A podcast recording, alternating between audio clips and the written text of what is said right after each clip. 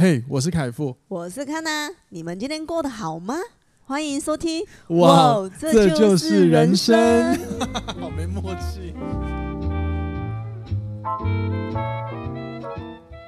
欢迎收听哇，这就是人生。大家好，我是凯富，我是康娜，欢迎回来。今天的节目，今天是愉快的礼拜天，然后不知道各位这两天过得如何？很热的礼拜天、啊、很热的礼拜天。我们其实录了那么多集，到今天最近的每一集嘛都很热。今天是闷热，之前是烧起来的热。对啊，不过就是同一同一个同一个时候呢，好像在中部嘛，因为那个前阵子的台风所带来剩下的那些风跟雨啊， uh-huh. 把那个中南呃中部一带有很多的一些环境景点啊，造成土石流等等的啊，这个真的是蛮可惜的。嗯、我我其实对有一个地方我会觉得比较。比较会觉得啊，很可惜，就是那个庐山那边，因为我去那边泡过温泉，我是觉得环境真的很不错啦、嗯。我还没去过。好，我下次带你去。我听出你的那个弦外之音。我没有。但是因为我去过，所以我会觉得哇，如果那边呃，就是如果它环境受损，我会觉得很可惜，真的很漂亮。嗯、就是大家如果之后啦，就是等这一波状况过了之后，然后它慢慢重建完了，然后大家真的要去。真的，我是觉得庐山那里真的是还不错的地方，但是真的开车要开一小一小段时间，很累。对对，如果你你不像我喜欢开山路的人，可能会觉得有点痛苦。嗯，好吗？好，然后呢，今天在讲主题之前呢，看到有好消息跟大家分享一下，闲聊一下。这对他人生来说是一个蛮蛮好的消息，因为我上礼拜的考试考过了，呃、什么什么考试？那个 C 级健身教练。实习健身教练研习课算研习课，就是对对对，我考过了哎、欸，我是考过的内心想说，嗯，我考我考过了哦，哦，你说你问号是吗？对啊对啊，我说嗯，因为很很心虚啊，很心虚，因为我是觉得笔试好像好像好像错的也蛮多的。笔试吗？你怎么知道？你是写的没把握吧？对啊，然后想、哦、嗯，应该中那个会不会没过的几率高？有还有过，还是过了。好，那我们姑且不要论这个证照的含金量如何，好，我们不去评断它、嗯，只是说对他来康娜来说的好消息就是，至少他的人生，呃，这不是他规划的道路。哦，对。那我觉得勇于挑战一下非舒适圈是一个。不错，然后可以鼓励的一件事情、嗯、因为它真的可以带来你的生命来说会增加很多新的火花。哦，对啊，对吧？因为 你, 你有吧？因为你平常的工作不是这种嘛，然后单纯只是平常运动，然后运动完之后觉得说哎，那教练到底在干嘛，然后我就想、哦、你想了解他们在做什么。对，我想说教练到底在入门之前他需要去学些什么东西、嗯、对对对。结果我上礼拜去上完课之后发现我的天哪， 那, 你那些解剖学呀、啊啊，解剖学那个真的是会一头雾水、欸、那你有因为这样子对我重新的有一些加分跟一些敬仰的看待吗？我觉得那是你应该要的吧。你当健身教练那么久了，我为什么要敬仰你？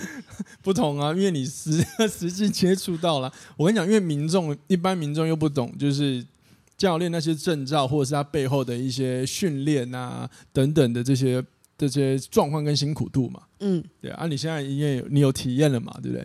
想说、嗯、对啦，想说看能不能加点分，看起来我是失败的，各位听众朋友们，太习惯了好不好？好，不过呢，不过就是说，嗯，至少跳脱舒适圈这件事情是值得鼓励的，真的。嗯、然后我觉得有时候人生挑战一下非舒适圈的事情，它不一定要，好像一定要有用途。我讲的用途就是，比如说 for 什么意图啊、功能性，好像我学这个就是因为我要在这边有什么发挥、赚钱什么，不用了。有时候就是为你的人生去添加一些思维度。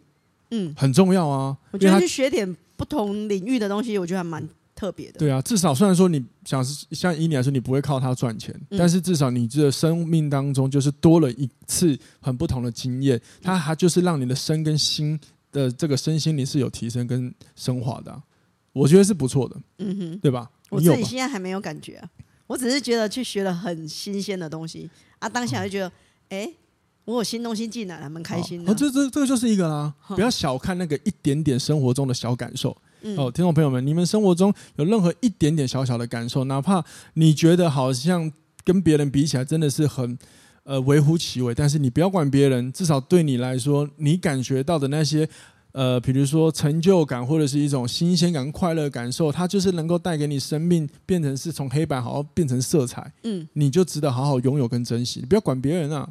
不要管别人，真的不要管别人怎么看，因为成就不要去比，对啊，因为人生真的活到最后你就发现，呃，怎么如何去控制这些比较，真的是一个艺术，嗯，也是一个哲学。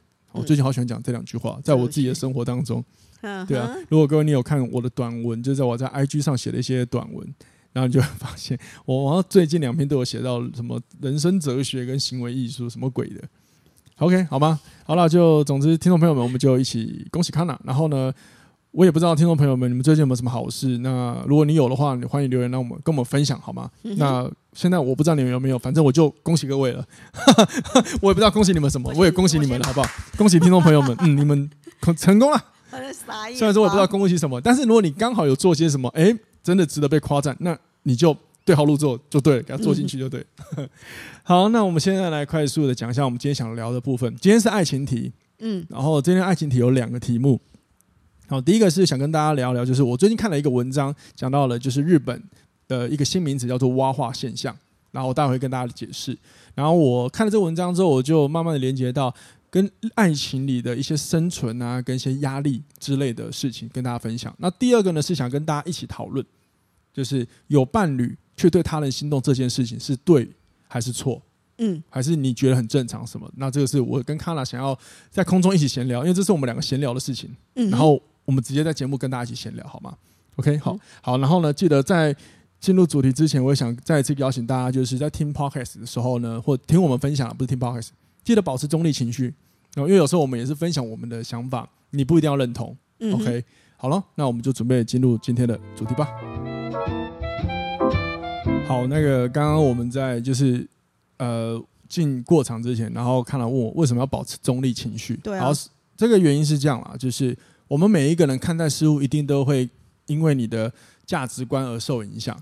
好，但是呢，我们要听一个呃听别人的一些观点或者是一些新的论述的时候，如果我们没有尝试保持比较中立的情绪状态，也就是说适时的降低降呃降低，适时降低你原本的一些。比较深刻或主观的想法的时候，我们可能很难真的去呃去理解别人为什么是这样看事情的。对，嗯、当然当然，如果说你保持中立情绪之后，你思考一下他讲什么，可是你依然觉得嗯，你可能不能够认同，你也没关系。但是可能会比你直接嗯，我不认同你讲的，对，这样因为这样也有可能会让有些真的，比如说是真的不错的观点，然后你你就看不到了。嗯、像我、嗯、我我以前就是这样，而且二十几岁的年轻人一定。至少我啦，那时候就是非常冲动，我总会认为我就是对的，所以我听不去很多观点，是直到慢慢长大之后才回想起来，才觉得哦，原来他们是他们讲的意思是什么。嗯哼，对啊。那如果说现在的我，呃，能够将就是我现在能够尝试保持中立情绪这件事情放到二十几岁的时候，说不定那时候 我, 我也有很多不同的选择出现了。没有人那么成熟的啦。对啊，对啊，对啊，就对啦，对啦。当然，所以我们回不去嘛。对、嗯，我们的节目也主张的不是回去过去嘛，我们是。看过去，同理过去，然后呢，嗯、专注当下，然后未来你要怎么做嘛，对吧、嗯？好，所以呢，但是我也没有办法，我也不能够阻止听众朋友练习保持中立情绪，所以我还是要分享给大家，嗯，好吗 ？OK， 好，然后呢，第一个呢，我们要聊的就是蛙化现象。好，那蛙化现象呢，这个这个词真的是也是我看了一篇文章啦。那简单来说呢，呃，各位你有听过那个什么，那个叫什么？故事青蛙，王子变青蛙, 王子变青蛙啦。对对对，王子变青蛙。好，王子变青蛙是不是讲简单来说就是有一天公主看到她觉得很丑的王子的话，变成青蛙就爱上他嘛，对不对？就是这样子。简单来说，你不要去讲。原来是这样吗？对，反正 anyway 就是那个王子因为什么原因变成青蛙，因为我忘了，反正这个细节是因为青蛙他变王子吧？青蛙变王子，对啊。啊，他是先爱上王子，还先爱上青蛙？青蛙吧？是吗？其实我没有看了，但是我想讲的意思就是说。反正 anyway 就是那个王子会变，呃，不，青蛙会变王子。你在讲什么？青蛙变王子，好不好？青蛙变王子，然后就跟公主哇有很好的爱情。嗯，它就是一个由说老实话就是由不好看变好看的一个状态，嗯嗯嗯就是就是极致的反差嘛，对不对？嗯、啊，有人可以有人可以写下这故事让我了解嘛？对，因为我想讲不是故事啊，因为我没有特别看这个。嗯、那蛙化现象有一点就是反过来了。就是王子变青蛙，对，变回来了。那他呢？嗯、其实背后其实要讲的就是，呃，现在日本有很多的所谓的 Z 世代的年轻人，可能他会因为他欣赏的对象突然做了什么特定的事情之后，就不喜欢他，或是瞬间对他冷感掉了。呵呵对，那这个有点就像是你原本对一个人好感嘛，他一定是你心中的王子，或我们不要不要这么针对男性，或者是公主嘛。嗯哼。可是他可能因为一刹那的什么行为，突然你好像不是王子，你可能是什么跟我想象的差很多。嗯。的这种这种很高的那个价值落差。我我有。就是你长很帅，然后 我, 我看你的面相就觉得你常常有这种问题发生。我内心觉得哇，这个 男, 男的真的都是我的符合我的条件，可是他一拿出香烟我就冷掉了。哦，这也这可能是一个。那 我, 我所看的文章是一个諮商师写的啦，然后呢，他就有提到有一些行为，好比说呢，这是日本哦，日本。嗯、好，那 我, 我, 我是念文章给大家，就是念这大概文章的大意给大家，就是。比如说快要跌倒的时候，他突然做出很夸张的动作，然后我就联想到可能一个、呃、很漂亮的女生斯斯文文的，然后突然跌倒说啊靠腰那之类的，哈哈哈哈，你是太夸张了好不好？然后就对，然后就突然的，然后不然就之类，然后呢，或者是他在餐厅用餐的时候呢，结果呢，对方使用了餐厅提供的那个湿湿纸巾、湿毛巾去擦脸，那因为这好像是在日本来说，他们是不会做这个事情的。嗯，又或者是比如说因为卡片余额不足，然后被挡在各种匝道门口之外，嗯，等于说这些就是有一点像是这些日常行为，大家应该认知都要知道的事情，结果他们却违反了这些认知，嗯哼，对，然后导致突然对突然对对方是冷感掉的。可是这很要冷冷感掉也很很很直接嘛，应该这样讲。我我我自己是还好啦，哦，所以所以说我就比较想要讨论的就是。为什么这样子？对对，当然这边我看的文章他也他有讲到，就是他是写到从心理的心理的角度来看，应该是心理学啦，嗯，然后会因为对方这样的行为而失去好感，往往可能是来自于呃突然冷掉的那个人，他极度的在意别人的怎么呃在意别人的眼光，在意别人怎么看。嗯哼，对，就是他会觉得丢脸吧？有可能啊，有可能啊，嗯，所以我就从这个角度，我就思考到，呃，跟生存有关。当然，这篇文章我在看的时候，它也是有提到跟生存的部分，只是说它是以女性的角度来讲。比如说，嗯，女性可能，因为我们刚刚讲到了嘛，她可能会突然冷感，是因为她在别人眼光。换个角度讲，嗯，就是她也会希望她的这个约会的另一半，嗯，是人见人爱型的。嗯哼，对，所以呢，然后在文章她就有提到有一个蛮有趣的，就是。如果呃女性会在意他人的评价吗？这件事情其实她是会的。那在意别人的评价是为了要好好的存活下来。为什么？很有趣哈，对，所以我现在接下来我是念着文章的内容分享给大家。好，那它的原因是说在父权社会下，因为这篇文章毕竟是从呃文化现象从日本出来的，嗯，我们从这个角度来讲，女性要表现出真实的自己，其实是比较困难的。嗯嗯，对，那同样是表现出真实的自己，女性也比男性容易受到伤害。嗯，对，很有趣哈。所以这样的情形会导致了女性比男性更在意他人的评价，然后就是为了让自己在父权社会中能够好好的存活下来。我觉得在台湾也是这样啊。对，其实其实对，没错，你看到这点跟我想的一样，就是呃，在任何的情况或任何的社会环境，都还是存有这样的问题存在，是还是会有的。所以你看。他如果在意别人的眼光的话，是不是等于说，如果我今天被否定了，那我可能会我的生存会受到威胁？第一个生存叫做排挤嘛，嗯哼，对啊，这就是一个嘛，或者是我融不了这个这个人群里面，它就会是一个问题，对吧？可是我觉得挖话会变成自己放大的那个问题，欸，对对，有一点，或者是说他可能是刻画了太多，就是他他越不想要呃。生存受到影响，嗯，他就越想要找的对象是好的，那也因为如此，就越难接受他可能真实样貌。嗯哼，对，嗯 ，maybe 是有可能的，啊，对吧？嗯，所以呃，在意他的眼光，我觉得在爱情里面的一个生存行为，它有一点本能啊，因为人类的本能本来就是本来就是为了生存跟繁衍这件事情。嗯，对，我们讲从脑科学来看的话，其实大脑存在的目的，很多人都会说啊，它是要拿来记忆啊，记事情什么什么。其实没有，大脑存在的目的只一个叫做生存，当然还有繁衍后代。嗯，这两个是呃，这两个是大脑非常重要的事情。那在远古的时候，我我以前常讲群居社会，我们最怕的就是被落单、被排挤嘛。嗯，而且古时候的人类就会讲八卦，那个远远古人类就会讲八卦了。对，所以。你如果不想被讲八卦，你就一定要是尽量表现得很好，或对，或者是做好，uh-huh. 对吧？做好就有办法好好的融入人群里嘛。嗯，对啊，而且说不定你做好还是要被讲八卦之类的，一定会的啊。对啊，对啊，那用在感情里可能也是啊，嗯、对啊，因为无论是什么感情或者是友情，它都是人际关系的问题啊，嗯、对吧？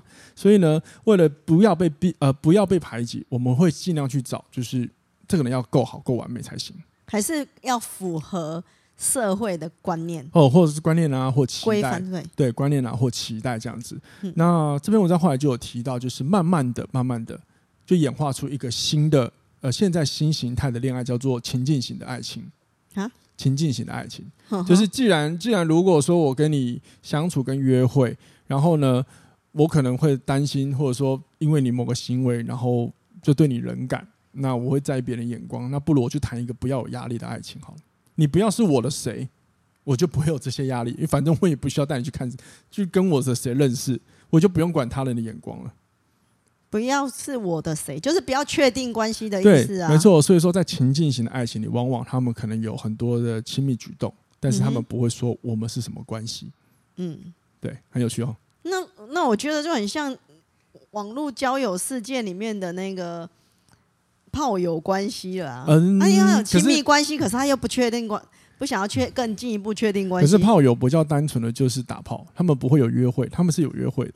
就是他的所有举止都是 跟, 跟, 是跟约会很像的， uh-huh. 所以你也要说他有点像是那个叫什么，呃，那个叫什么，哦，突然忘记他名字了。开放性关系，开放式关系也是一个，或者是那个叫什么？因为我为了这个，我还有稍微稍微再看一下，我对这个蛮有兴趣的。嗯哼，那个叫什么？我看一下，呃。好，算了，我忘记名字。反正它就是就是情境啊，一个情况式的一个恋爱关系。嗯，然后在这样的关系里面呢，其实大家其实有点各其所需，甚至是满足内心的孤单。嗯，对啊，但是你不用有身份上的压力，没错，他不用讲说我们是什么关系。哎、欸，可是这样会不会进一步变成每以后大家都不会有这种，嗯，想要再进一步的关系就变成没办法扛责任的意思？因为我觉得，可是你要看啊，如果说他两方是心甘情愿就好啊，你不要。不要陷进去就好了。可是有些人会一开始说我我不介意啊，这样是可以。可是有一方一定会内心想说，我还是想要进入下一个段关系啊。所以情境就会打破、那個、情境式恋爱也有蛙化现象、嗯，就是当有一个人主动问了，比如说、嗯、呃类似，就是说嗯我们现在是什么关系的时候，另一方就冷掉了，就跑掉了。对，因为蛙化现象里面有一个情况，就是有点像那个叫什么单恋者，就是我喜欢你，但是我没有办法接受你来跟我回应或跟我告白。嗯、我就是想保持我一个人喜欢你的状态。嗯哼，对。那有一个人类似，就是有点类似，就是打破僵局，或者是拉回到现实的时候，我就冷掉了。那那到底要不要告白啊？他不要啊，就就就这个看你要不要啊。但只是说，在情境式爱情里面，我觉得他还是有他的问题，但是我们会聊到。嗯，只是说你会发现，你会就是怎么样恋爱都有压力。嗯，那这些压力都好像都来自生存。那我看的文章，其实大部分的资料都写到，或许啦，嗯，因为。这篇文章是跟日本的年轻人有先有关系，但是我只是觉得不止年轻人，大家都有。嗯，那很多的因素都有讲到一个啦，就是呃，可能我们现在的生活时代的改变关系。嗯，生活中有太多不确定了，那当你要太多不确定的时候，你会没安全感。嗯哼，对啊，所以你你知道，你就会试图可能想要抓住些什么吧，或者是太多不确定的，所以你会心中有很多的一些寄托吧，那你可能会想要寄托在对方身上。比如说你希望他是好的，你希望他是符合你心中期待的、嗯、所以你很难接受他突然之间、嗯、做了什么不符合你期待的事情、嗯、哼或者是有点就是把你拉回来冷掉，对对对之类的，呵呵对、啊、所以你看，那你会有吗、啊、比如说你正在暧昧或约会的一个对象会不然做了什么事情你会哦没有做什么会有，或者是外观啊突然讲话很大声之类的屁咧，或者有的会那个卡那个菜渣的，有有有些会冷掉。哦，对不对？我我好像没有遇过这种，可是我很在意就是香身体的香气， uh-huh. 身体不够香，我就会嗯 fuck， 我就会冷掉，我很诚实，对啊。嗯哼。啊，对啊。然后我我想补充一个，刚刚有提到就是在爱情里的生存压力这件事情。生存压力怎样的生存压力？我们刚刚有讲到嘛，就是在爱情里的生存压力，女性可能是因为父权社会嘛，嗯、所以她她会就会怕表现不好，嗯，所以所以其实换一个角度，就是 maybe 他想被认同，因为他不被认同的时候，他就没有办法好好活在这个状态。我们这边讲活着，不一定不只包含着死亡。嗯哼，对，你一定有一种情况，就是想象，假设你今天在群体里被排挤，你这个环境你活得下去吗？哦、好好对吧？那男性也有生存压力，对，不要只说是女性。对，我现在接下来我想简单分享男性，我觉得跟女性，我自己认为在爱情里的生存压力，或者是在生就光压力这件事情。嗯，好，好比说女性呢，可能从演化其实就有讲过，女性有时候需要打扮花枝招展去让人吸引，是因为这样才有办法接触人群啊。哎、嗯，我就觉得很奇妙啊，动物界都是公的要花枝招展、啊，人类是动物。没有全部吧，然后你看狮子也是公狮子就漂亮啊，可是不是全部啊，啊也, 也有动物是母系社会的动物啊，也有啊。我说都要你去看完 Discovery， 然后写篇论文，真的真的就是大部分动物界都是男生要很光鲜亮丽，然后吸引女那个雌性动物啊。可是我觉得人类反而是相反的，女生要打扮的花枝招展，或者是吸引男生这样子。对啊，所以所以我刚刚讲就是在在在这个关系下，然后在爱情里的生存压力。我们刚刚是讲人大脑的那个本质就是生存跟繁衍嘛、嗯、那你要想啊，女性的生存压力就在于如果她不打扮的花枝招展，在古远古时候怎么吸引男性，她怎么配种去生出下一代、嗯、是不是就没有办法繁衍，对不对、嗯、那男性也有生存压力啊，男性的生存压力就是他好像要一副很厉害很英雄他才能受到崇拜，对吧？所以男生某一个情况是好像不能示弱，不能展现脆弱的那一面。有一本书叫《脆弱的力量》，就有特别提这件事情。所以我觉得，呃，无论男生跟女生，其实我们都要关注到，在生活之中、面对关系之中，其实都有存有压力的。那我们怎么去互通理解这件事情？嗯，对啊，大家压力都不同、啊。当然，有些人会说，嗯，那为什么女生她就是好像是跟什么一些？嗯，穿着啊，什么什么之类的，好比说什么男生脱上脱上衣就没事，女生脱上衣就要被骂什么之类的，对吧？嗯、那这点我真的我没有办法跟你解释，但是我只是想讲，每个人都有压力，它的本质就是压力，对啊、嗯。所以我觉得有时候现在的世代强调平权，我个人是觉得蛮重要的啦，对啊，好吗？嗯、简单来说呢，就是哎，我其实在看到这个蛙化现象的时候，我就想说，哇，怎么连谈恋爱都那么麻烦、啊？怎么那么麻烦？没有谈恋爱原本就是很麻烦的啊，真的、哦，不是因为蛙化出现才不麻烦、啊，才麻烦吧？对啊，我就想说，哇，怎么那么多人现在可以写那么多名词，然后很多情况一一的产生，嗯、对吧、嗯？好吧，那最后 这, 这一段还是要聊一下，那怎么样，到底怎么样才可以好好的、健康的面对这些事情？好比说，呃。even 是我们刚刚讲的情、呃、那个叫什么情境型的恋爱，它还是有问题产生的。嗯，比如说你刚刚就有提到，那关系的不确定性要怎么办？对啊，对啊。那我觉得，如果说你想谈情境型的恋爱，首先第一个就是双方同意，对你双方同意就好。但是你真的要知道你自己是为何选这个，因为它的风险还是有的。嗯、可是我如果一开始我觉得我想谈情境式嗯爱情的话，嗯、对不对？对，没关系。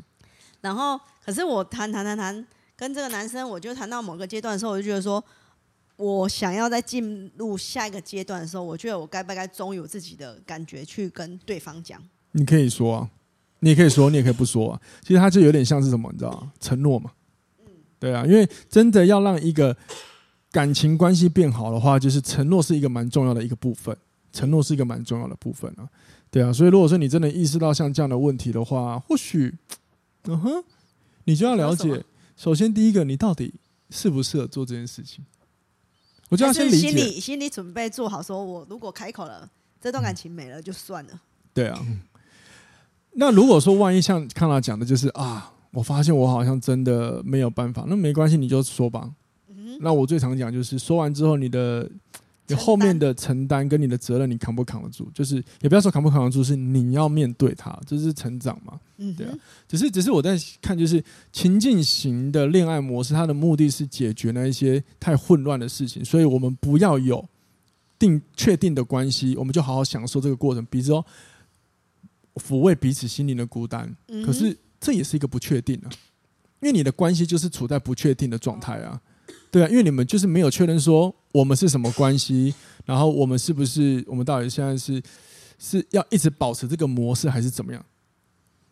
它还是潜藏的，就是活在不确定的状态，它依然可能会让你的心灵在生活中会有那么一点点的担忧存在，不踏实啦。对我我我讲真的啦，就是这样，就是你只要了解你的任何事情，你仔细回顾，只要存有一些不确定性，你就是很容易在意那一个小点上面了。嗯、哼哼对啊，真的就是这样子，好吗？嗯、好，那我们刚才已经有提，我刚刚其实有提到了，就是要让关系可以很健康的话，我觉得就是始于你的自我觉察。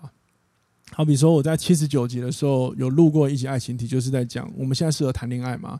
然后这这个呃标题是现在的我适合谈恋爱吗？恋爱可以对症下药，而你就是自己最准确的恋爱意识，就是其实在就是在跟大家分享什么样的恋爱是你想要的，因为我没有办法告诉你什么人是你绝对值得去交往的。嗯哼，对。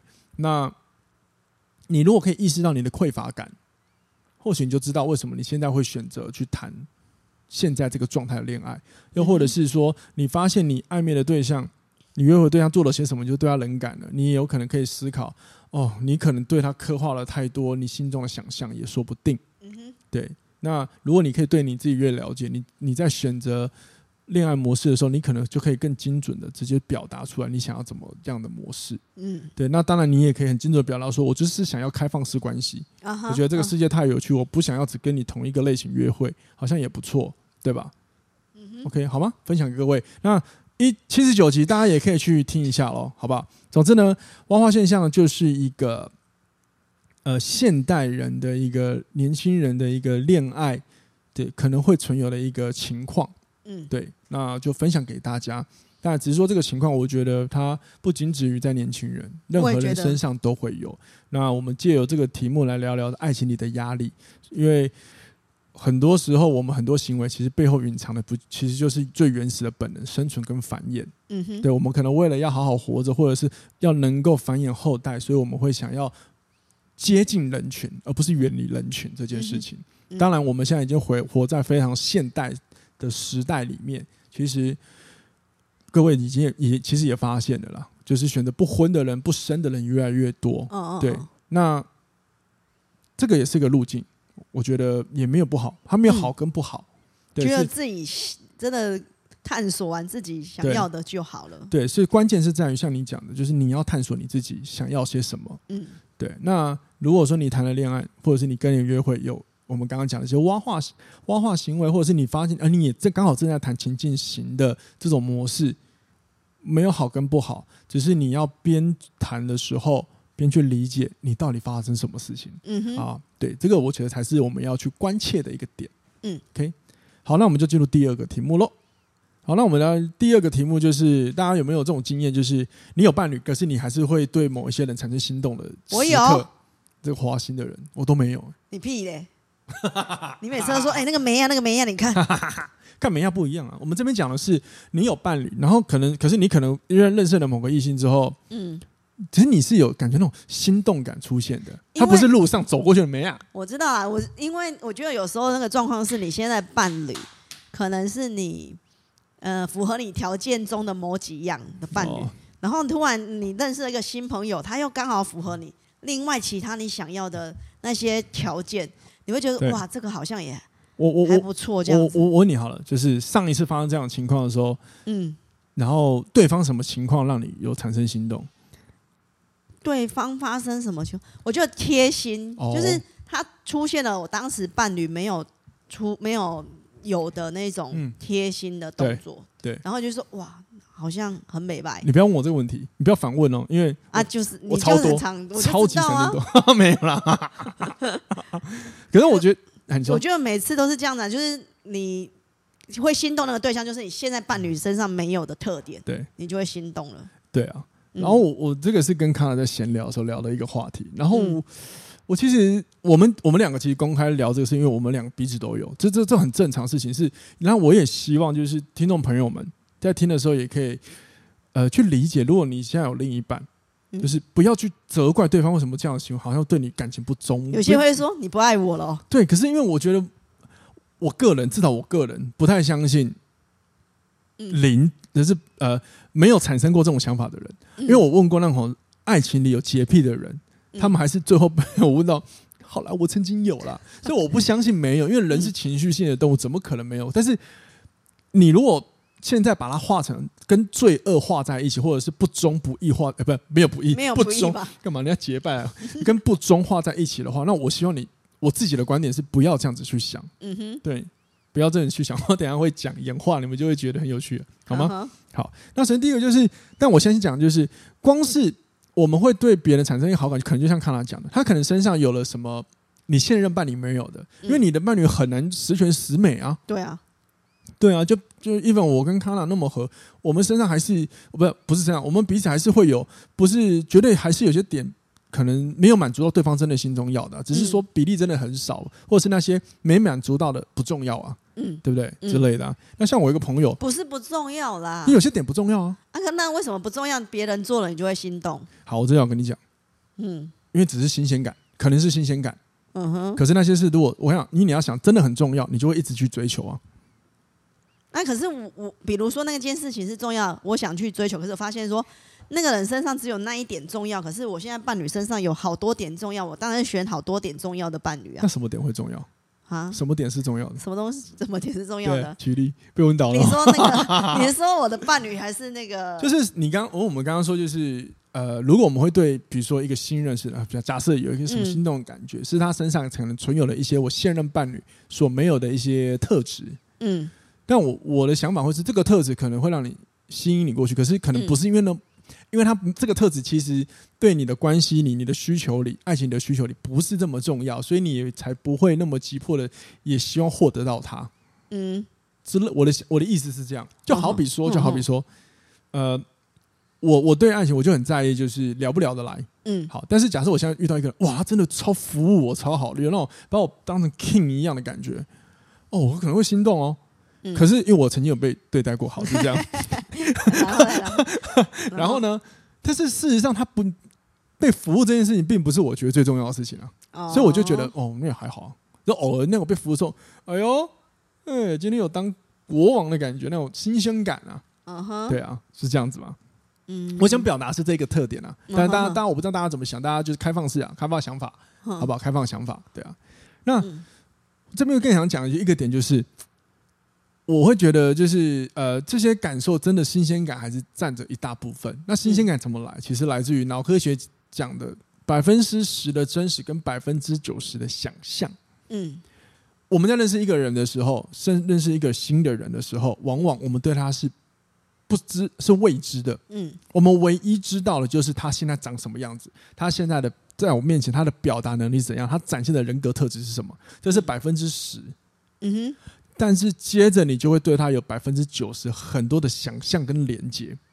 那这样子之后他只要出现一个、呃、你那个想象破灭的时候就挖化了，湿毛巾擦脸，对，没错，是有挖化现象了、啊、是有是也是有可能的，没错，对，所以各位现在理解为什么今天这两端连在一起，虽然是分开一体、嗯、但是是某些有带到一点的、嗯、哼。好，那如果各位还不想不太就是觉得不太相信这个想象跟真实的问题的话，各位，你可以做个实验，很简单。你现在拿起手机去 I G 那个放大镜，你只要点下那个放大镜之后呢，是不是就跳出很多人的 I G 图？嗯、那 I G 最屌就是你不会看到很烂的照，都是超漂亮的。你就找一个你觉得很帅或者真的点进去看，你就发现哇，他好帅。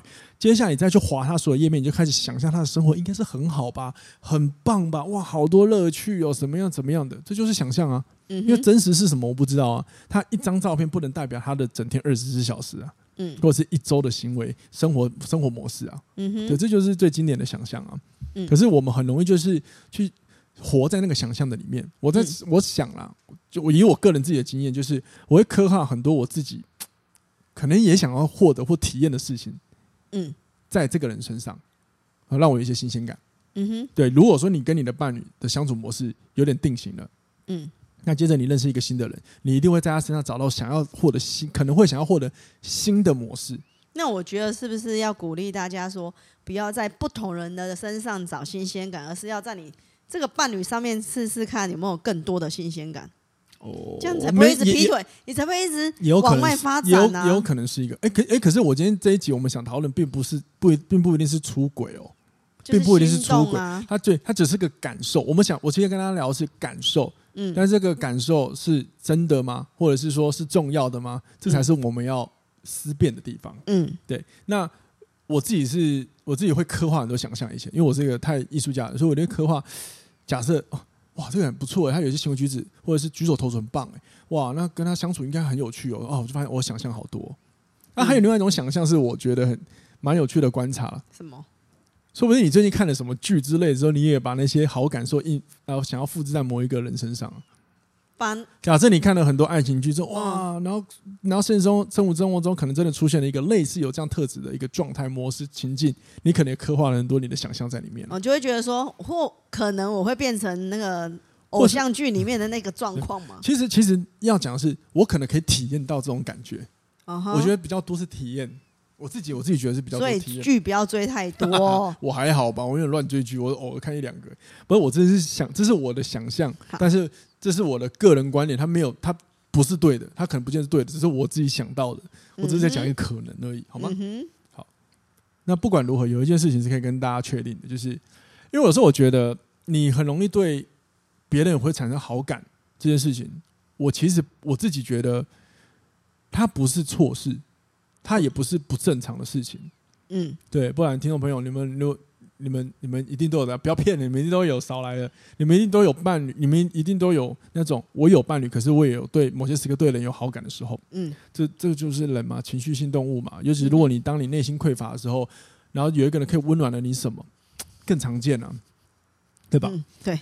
所以呢，现在我想讲一个远古时候，跟大家分享一下远古时候的人类关于这些两性关系的事情。嗯，就是、首先第一个，远古时候的人类啊，他们为了要繁衍，然后他们的繁衍机制是这样：假设我跟第一个男生，然后我觉得他很聪明，所以我就跟他性交，我就怀上他孩子。嗯、然后在怀的过程中，我是不是已经开始有那个那个已经在肚子里开始在生成小孩？那、啊、接着我看到第二个男生，组里有第二个男生，他好壮哦、喔。好，我要跟他打炮，因为只要跟他结合了，我的这个小孩就会有他的好体格。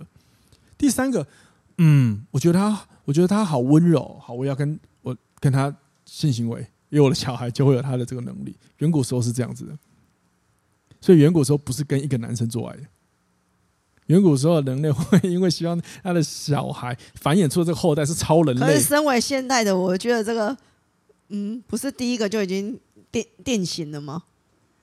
对啊，所以我半开，所以我我有时候我私下跟朋友聊的时候我都开玩笑说，就是如果以他们现在了解的就是像医学科学研究，他们知道他们后面都被白睡了。对啊对啊可是可是远古时候的人类是如此啊，那我们不能忽略演化基因存留在我们体内，大脑演化嘛，一直就是留着这些记忆嘛。嗯，对啊，所以我们其实某一个角度来说，一夫一妻制或一次一个伴侣，某一方面从演化来说，可能是可以被挑战的一件事情，因为演化一开始不是这样的过程啊。嗯、可是演化又比较好，是进入到那个中国的皇帝时代，就变成皇帝去繁衍很多的。对啊，所以他在压，对对啊，可是所以他压抑了很多人。可是没有，那时候还有三妻四妾啊，是进、啊、进入民国之后才呃进进入民国之后，政府规定就变成一夫一妻制。嗯，所以那时候有很多妾，完蛋了。就纳不了妾了、嗯哼，对，那也有很多人在那时候 的, 的那个状况里是感情受挫的那一派，有很多女性朋友，男性没有这个问题，是女生嘛，嗯、就辛苦女性朋友，真的，只是只是你就发现了，以下是我个人的的 的, 的, 的分享了，我个人的观点了，就是如果从演化这样来看，你就知道很多人其实他可能在感情是很抑郁的啊，抑郁是什么？抑郁哦，抑郁 ，OK， 对啊，因为。我们演化就是这样，所以很有趣吧，各位。当然，我讲这个不是在告诉你，今天开始就跟人家一起睡觉啊，然后去谈很多恋爱就合法，合法什么一夫多妻，对对，或者是你花心是对的。No no no no no， 呃，前提是如果对方也愿意的话就算了。但那我，但那如果对方不愿意就不行。我觉得任何关系真的是要彼此双方都要讲。可是你知道这是为什么吗？因为你知道在《底层逻底层逻辑》这本书就有提到，人有三种呃，哎，那叫什么？我忘记什么，就是反正 anyway 就是从人性。道德，然后最后才是底线，叫做法律。嗯哼，人性的人性，简单来说就是叫做生存跟繁衍。我们会为了生存跟繁衍而做出非常多的选择或行为。嗯、生存，比如说我们上一段讲的，为了不要让，为了不要远离人群，所以我们一定要尽量让别人对我们留下好的感受。换言之，我们就会很在意别人的眼光。眼光，嗯。那繁衍呢，就是你女性要花枝招展。男性才愿意介入，他才愿意跟你结合嘛。嗯、男生要帅，女性才愿意接近你嘛。这、嗯就是繁衍。好，所以这就是生存跟繁衍嘛。可是道德呢？道德的问题就在于，道德是要满足所有人认为的标准，嗯，也所有人要认同这件事情。那简单来说就是，如果没有这套道德，那可能单纯从人性来看，我为了要活下去，我可以把对对方做出什么不好的行为，嗯哼，对吧？嗯、那这个是不是就是不是大家都可以认同的？因为如果我说没有道德规范，哦、那大家都可以为了生存乱搞啊，哦、那是有可能爽了你，但是苦了我，嗯、对吧？所以在道德最后的底线叫做什么？法律，法律，法律就是最后要拿来定定道德的底线，你不能超标，所以他要定一些规则，嗯、让你知道说，你如果越过你就知道了。好比说杀人死刑嘛，嗯、哼哼对啊，至少你要被关嘛，嗯、对不对？先不探讨死刑，不要偏题了。嗯、对，所以在 maybe 你看你在感情里也有这种情况、啊。嗯哼，那我我我我我想想说想的，我想讲就是，呃，我们的法律规定就是这样，所以你也不要越过这样子，对啊，嗯、因为因为演化是这样，可是我们的认知也很重要，至少我们现在认知我们就是。谈了恋爱，你有你结婚就是还是要对好一个人啊， uh huh, 对啊，嗯、那确实有的时候一直一直去跟很多人去做连结也蛮累的。我讲连结不一定是性行为，就是说你一直可能说你脚踏好几条船，嗯、因为确实也有很多人是这样。你看人类很矛盾，他演化是个行为，可是实际上也有很多人脚踏好多船，是不是？好像很符合我们刚刚讲的，就是很多、嗯、一次跟很多人有结合，嗯，可是他们却孤单寂寞，嗯。对吧？最经典的就是，我觉得大部分应该是孤单寂寞才需要一直往外寻求啊。可是他越早越，可是他越早越空洞，因为他的关系里面没有一个有确定性。就像刚刚我们上一段讲的，情境型的恋爱，就是我们有牵手、抱抱，可能有性爱、做爱，可是我们没有关系确认，所以我们是不说明的。它是在一个浪漫的暧昧的状态，可能是 maybe 就是 anyway 就是这样子。可是他也因为如此，所以我们也永远不能确定说对方是我的。嗯哼。所以当你刚刚讲的，当有一个人真的陷入关系的时候，他就很害怕，嗯，因为他这段关系从一开始对方就没有讲明，哎、欸，我们是情侣关系哦，嗯，所以我跟你这样的温柔是我跟你的当下专注当下，嗯，但是我离开你的时候，我可以去跟别人。可是这样真的会造成心理疾病哎、欸！如果我自己这一关没有过的话，我会变成心理疾病哎、欸。再来就变成、啊、心理疾病之后，就会变成贬低自己，然后矮化自己，觉得是自己不够好，嗯、对方才不跟你确定关系。这个这个是其中有一类的人会这样，但其中有别类的人是不会这样子的，他反而觉得关系定下来太累，因为太多责任跟压力。嗯，就是我们刚刚是不是讲上一段有讲到，弯化现象是来自于可能有些别在意别人眼光，所以我们不希望我们的这一半，这我们掉这这一个人有什么行为是会被大家舆论说是不好的，嗯，对吧？那所以你会发现，蛙化现象举例的行为都大部分都是大家应该常识里都要知道的事情，嗯哼。可是你怎么会做出这些事情呢？嗯，比如说你要逼卡出站，你就知道里面有钱啊，啊你怎么会、啊、有时候来不及存啊？对啊，对啊，啊，但是事实上就是有些人就很神经病啊，就会觉得这、哦、他就他就没办法视他为很正常，就是。啊所以他的前提就是他很在意别人怎么看嘛。当他在意别人怎么看的时候，他哪管？那是不是就会跟生存有关系了？嗯哼，对啊。那既然这样子的话，他在谈恋爱的时候，他就会希望能不能有个关系是舒服，不要有这些责任牵绊。啊哈。那我如果你看我今天跟一个女生约会，哎，或者是男生，我们关系就是我们没有讲清楚我们什么关系，那我不用对你有责任，可是我可以享受到我们心灵、肉体、身心灵的慰藉。嗯哼，何何乐不为？好像听起来不错。对。我跟你讲，要不是我结婚后，你真的，我跟你讲，我真的，要不是我结婚吧，我现在就嗨起来。我跟你讲，各位，哎、欸，我跟你自由度很够哎、欸，欸啊、我是不是叫你去找妹子喝咖啡聊是非？对啊，对啊，对啊。但是我真的把我自己搞得很忙，对、啊，對我最近还在搞别的很忙的事情，所以反正反正反正我听众朋友也知道，我也从来不记得我我本身是个花心地的，嗯嗯、欸。可是花心跟渣是不一样的，我要再解释讲，渣就是会骗炮不负责任，我对每一个约会都有责任、啊啊、但我现在结婚了，不会了，谢谢。哎，我要讲哪里？跟我讲到这边来。对啊，好了，总之呢 ，anyway 就是就是这样啦，就是这样啦。反正就是大家，大家你们觉得，呃，如果你有另一半，然后但是你会却对别人有心动的感觉，这是正常吗？你你觉得呢？我自己觉得很正常啦。对啊，那你觉得不正常也是答案，也是这种答案呢、啊？看啦，看你们啦，看你们觉得怎么样啦。啊、但我我说我个人是觉得蛮正常的啦，就是。嗯你很难，你很难遇到一个百分之百完美的人啊。嗯、那光是有一个完美，就是就是你很难一直拥有新鲜感啊。嗯，好，那接着我就最后我就想讲，就是这些这些新鲜感，如果假设你觉得你跟你的伴侣好像伴侣有一些关系建立上的问题，然后你觉得可能失去了新鲜感啊，什么什么之类的的时候，你要怎么自我觉察？我们还是要看懂问题去解决问题嘛，对不对？嗯嗯。那首先第一个就是你不要否定你现在感觉到的感受。嗯，对。如果说你发现最近哇，对，比如说哪个同事哇对他有好感呢，那你就一定要不要否定你的感受，你要去做的是先保持冷静，先思考为什么你会对他有这种感受。嗯、你一直没哦不要不要不要不要哇，你知道越不要越伤。对，大脑就是这样，你叫他越不要他就越要。就是就简单来说，听众朋友们，你现在不要在你的大脑里去想一只大象过河的画面，嗯，你等一下就会一直有那画面了，呵呵，它就会一直过一直过一直过了。对，嗯、就是这样。那你不要，你干脆接受它算了。嗯、那你要去了解的反而是冷静下来去思考为什么我会对他最有好感。嗯，可能来自于好奇啊。嗯，你可能只是好奇这个人，不是喜欢这个人啊。你只是对他有很多好奇，但你好奇完了可能就哦 nothing 之类的，嗯，或者是你是欣赏他的某个特质点，可是欣赏跟爱不一样嘛。可是往往很多人是分不清楚的，嗯、所以他也有可能我欣赏他，然后我以为这是爱，交往之后就发现，嗯，我们其实没有那么合哎、欸。哦吼吼，对，但当然我觉得很棒的是他尝试了，先去体验再说嘛，嗯、或者是也许你真的喜欢了，那真的喜欢的时候，你可以思考啊，是不是你跟你原本的伴侣有了什么问题？人就是这样嘛，当你感觉有问感情有问题的时候，往往有 第, 有第三个人出现，就很容易让我们转移转移我们的情绪跟焦点嘛。嗯，嗯对啊。不过 maybe 你可以先回来好好处理啊。嗯，对啊。然后第四个就是重视你心中的匮乏感。嗯，就看一下你内心的匮乏感，最近怎么了吗？少了什么吗？对，还有啊，有可能你只是最近真的太累了。太累跟喜欢有什么关系？有的时候累，你没有办法掌控到你的情绪状态啊。